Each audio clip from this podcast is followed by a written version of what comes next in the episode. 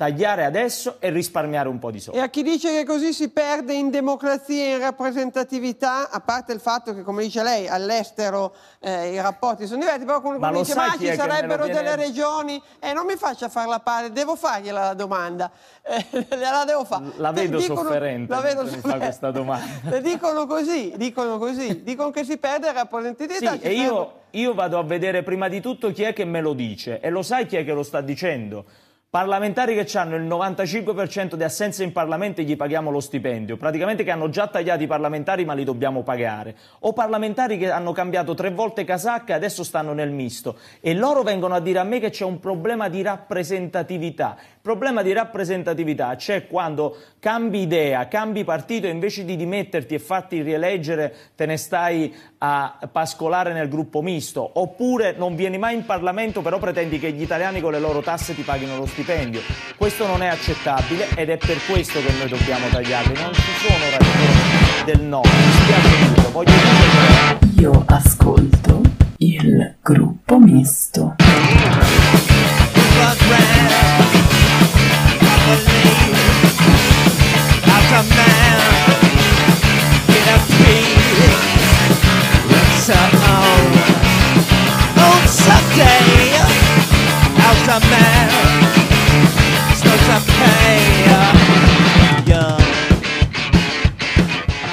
Benvenuti in questa nuova puntata del gruppo misto podcast.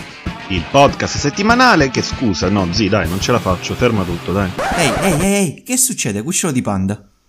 Scusa, lo so che non è professionale, ma non è che è facile andare avanti dopo le parole di Di Maio su di noi, eh? Hai sentito che ha detto? Ha detto che stiamo a pascolare come delle pecore, non è bello. Effettivamente non hai tutti i torti, è stato un brutto colpo, ma ehi, cos'è che diciamo a Di Maio? Non oggi. Pensa più in grande. Eh, ma c'è Di Maio che dice i costi, ma io rispondo chi se ne frega di Di Maio.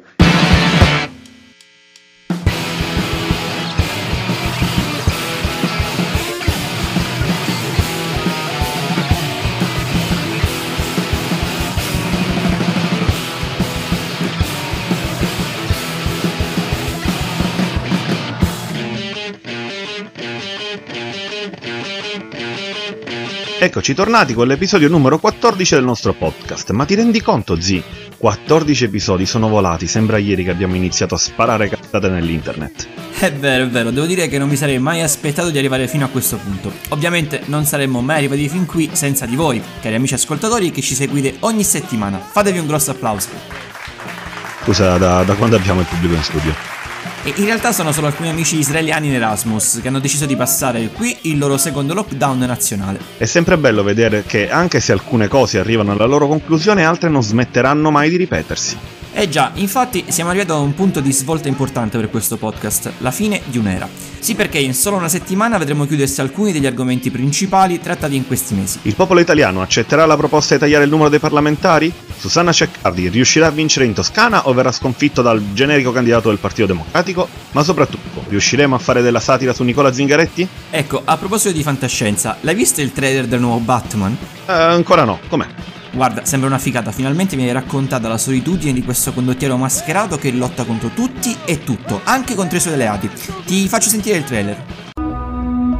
Basta con l'ipocrisia di essere alleati. Ma in televisione fare la parte degli avversari. Si fugge da tutto questo e a quanti ritengono di trovare qui il pericolo. E io dico, l'avversario ancora una volta è altrove, è la destra italiana. Non cantavano Bella ciao per ambire a fare carriera nella politica, ma per andare a morire e regalarci la libertà. L'Italia. Questa è la nostra storia.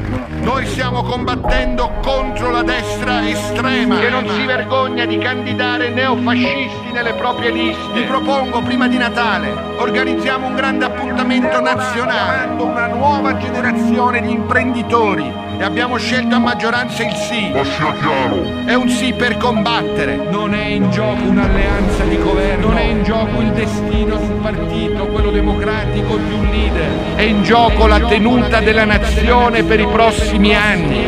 Noi abbiamo preso l'Italia con il governo più anti-europeista della storia del dopoguerra.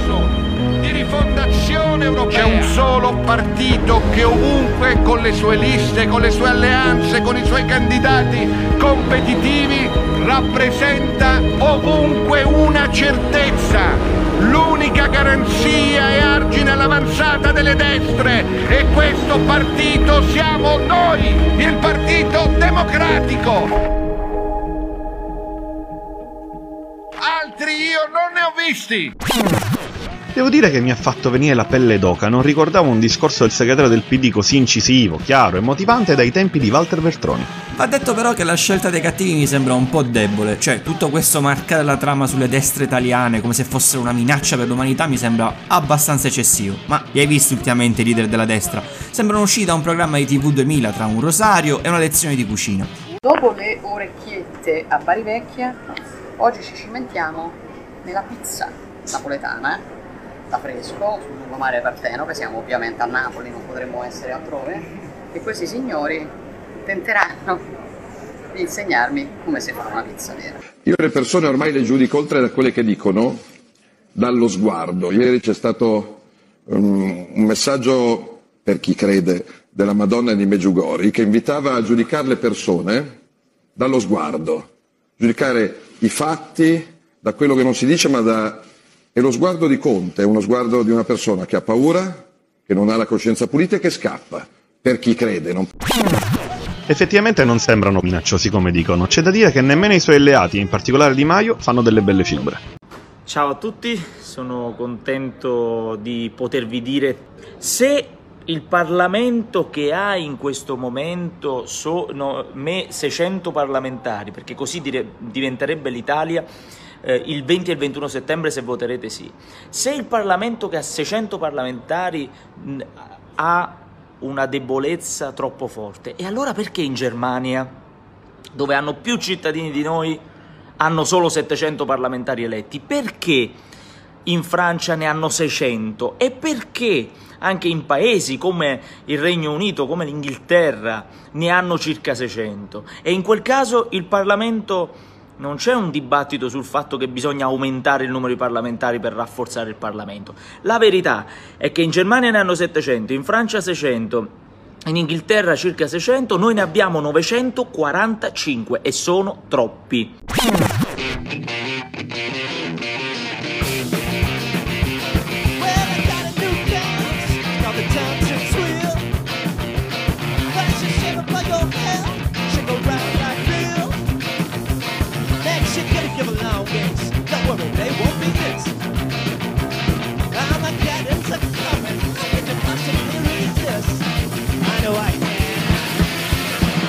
Zì, ma ti ricordi quando in quarantena scherzavamo sul Covid attraverso i titoli dei film? Eh, insomma, dai, robaccia, tipo Natale in terapia intensiva. Esatto, bene, ora i nostri sogni sono finalmente diventati realtà. Sta infatti per uscire nelle sale l'ultimo capolavoro del visionario regista italiano Enrico Manzina, intitolato Lockdown all'italiana. Eh, ok, effettivamente ironizzare su uno dei periodi più drammatici del paese della guerra oggi, con oltre 35.000 morti, un disastro economico all'orizzonte e la prospettiva e il rischio di perdere altre vite a causa del virus mi sembra un'idea brillante e divertente.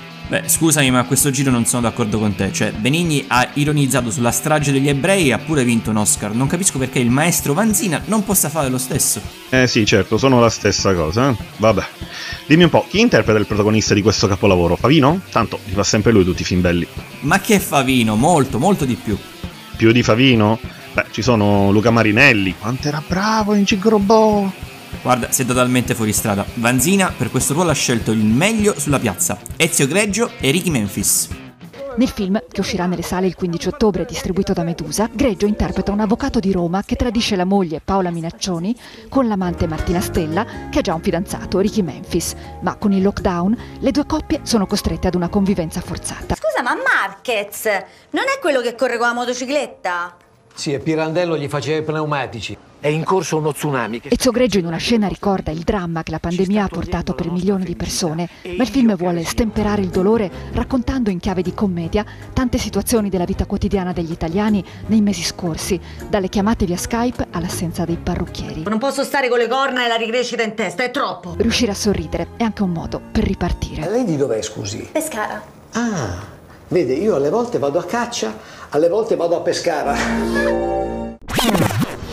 Una trama davvero avvincente, guarda, non vedo l'ora di andarla a vedere al cinema prima del prossimo lockdown. Fai meno il sarcastico, o ti devo ricordare che l'ultimo film che hai visto era quella merda di Tenet. Vabbè, effettivamente, qui almeno c'è Martina Stella. Quanto è buona Martina Stella. Ad ogni modo, anche questo film è l'ennesima prova che in Italia ormai nessuno ha più paura del Covid, è tutto finito a tarallucci e spritz, come sempre. Non me ne parlare, c'è da capirlo però, è nella natura umana dimenticare le cose più brutte. Ci vorrebbe un testimonial, una figura di riferimento, amata da tutti, saggia e responsabile. Una sorta di supereroe che ci riporti sulla retta via. Allora, grazie a tutti di essere qui. Il professor Clementi del San Raffaele ha studiato il mio tampone ed è rimasto sorpreso dall'entità della carica virale. Pensate, la più alta tra le decine di migliaia osservate al San Raffaele. Comunque lo posso dire con soddisfazione, anche stavolta la si è scampata bella. Nelle scorse settimane avevo lanciato numerosi appelli a non sottovalutare il pericolo, a mantenere alta la soglia di attenzione, a riprendere dopo le vacanze la vita quotidiana rispettando rigorosamente le regole e le prescrizioni sanitarie. Questo è un dovere verso noi stessi, ma anche verso la collettività. Per questo rinnovo a tutti l'appello alla massima responsabilità personale e sociale. Un eroe. Non l'eroe che meritavamo, ma quello di cui avevamo bisogno.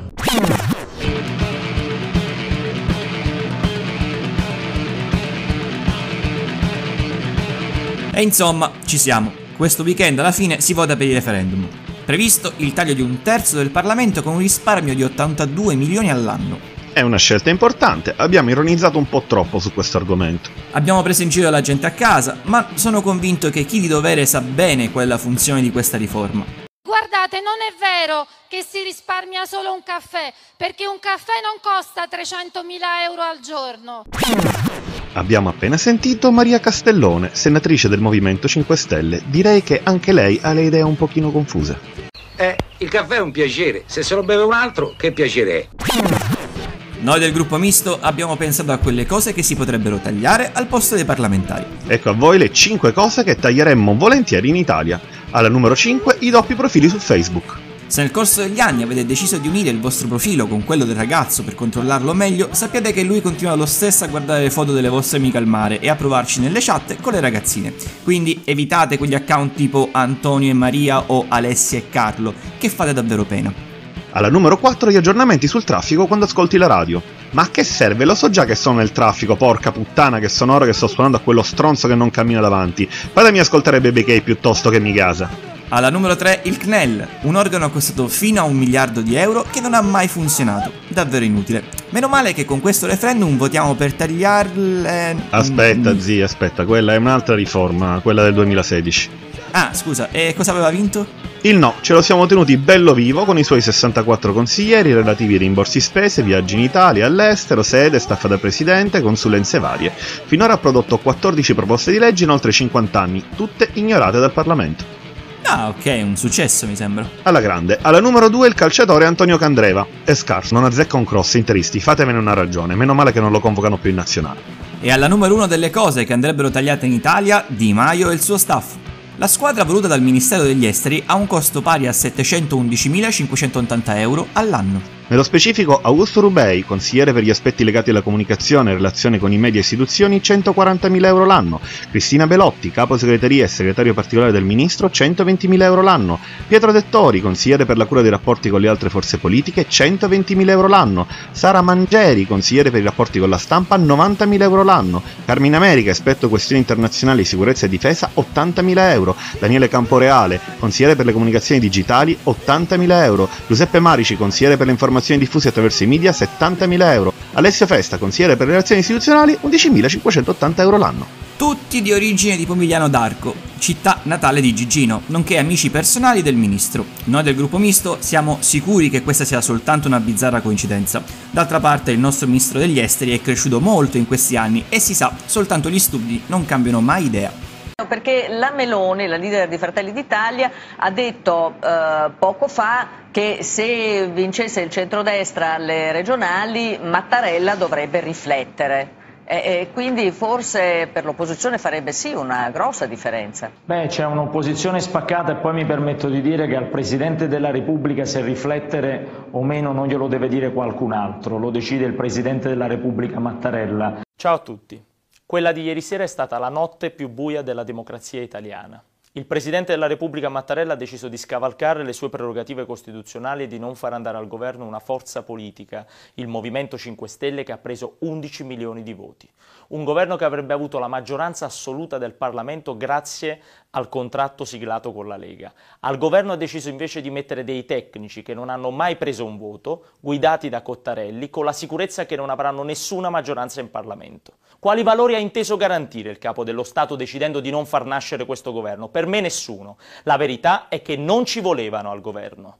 Poi ora si sta iniziando a parlare di impeachment e dicono che non si può fare, che è assurdo e chissà quante altre scuse. La messa in stato d'accusa si può fare, serve la maggioranza assoluta del Parlamento per mandare a processo il Presidente davanti alla Corte Costituzionale. Se la Lega non fa passi indietro, Qui non stiamo parlando di una possibilità, ma di una certezza pressoché assoluta. Anche in questo caso il titolo della nostra puntata potrebbe rivelarsi profetico. Sì, perché come in una puntata del Miglior Beautiful, un altro personaggio che sembrava morto sta tornando sulle scene. Stiamo parlando di Alessandro Di Battista, meglio conosciuto come Erdiba, che dopo aver girato in lungo e largo il pianeta nel tentativo di diventare un inspirational influencer, dei poveri ovviamente, ora è tornato più forte e bello che mai, pronto a riprendersi il suo partito scontro che si annuncia più epico del film di Batman contro Superman. Chissà se anche le loro madri si chiamano Marta. Io vi ringrazio. Certe cose che ho detto, magari niente, magari parleremo di più nei prossimi giorni. Io veramente vi ringrazio perché mi sono sentito stasera di nuovo in una comunità. Ok dai, ci siamo divertiti con questa storia del paragonare la politica italiana ai principali fumetti pop contemporanei, però purtroppo la vita reale lì fuori non è proprio un fumetto. Già, però vallo a spiegare a Luca Zaia che in questi giorni ha fatto distribuire un diario scolastico a fumetti in tutte le scuole primarie. Vuoi sapere la trama? Il Re Veneto, insieme a un team di supereroi con i nomi delle province della sua regione e il governatore in persona, lottano contro il cattivo dei cattivi, il coronavirus. Devo ammettere che è un'idea geniale, che poi tutta questa polemica che ci stanno montando sopra non la capisco. Sì, ok, hai distribuito dei fumetti propagandistici nelle classi dei bambini, va bene, ma è palese che l'obiettivo di questa operazione fossero i loro genitori. Stiamo parlando di elettori della Lega. Se non gli dai un limbo illustrato con i fumetti in mano, cosa vuoi che ti capiscano quelli? E con questa diciamo addio ai nostri ascoltatori della Lega. Ciao amici, è stato bello. Penso che ce li siamo giocati da un po'. Ad ogni modo, se c'è davvero un politico italiano che mi piacerebbe vedere rappresentato sotto forma di un fumetto, quello è decisamente Tu sai chi. Quindi quando viene quel pinguino da Milano con la camicia aperta, salutiamogli, se vuole mangiarsi una pizza gliela offriamo perché siamo persone civili. Se fosse successo a Napoli, quello che è successo in altre parti d'Italia, ci avrebbero fatto a pezzi.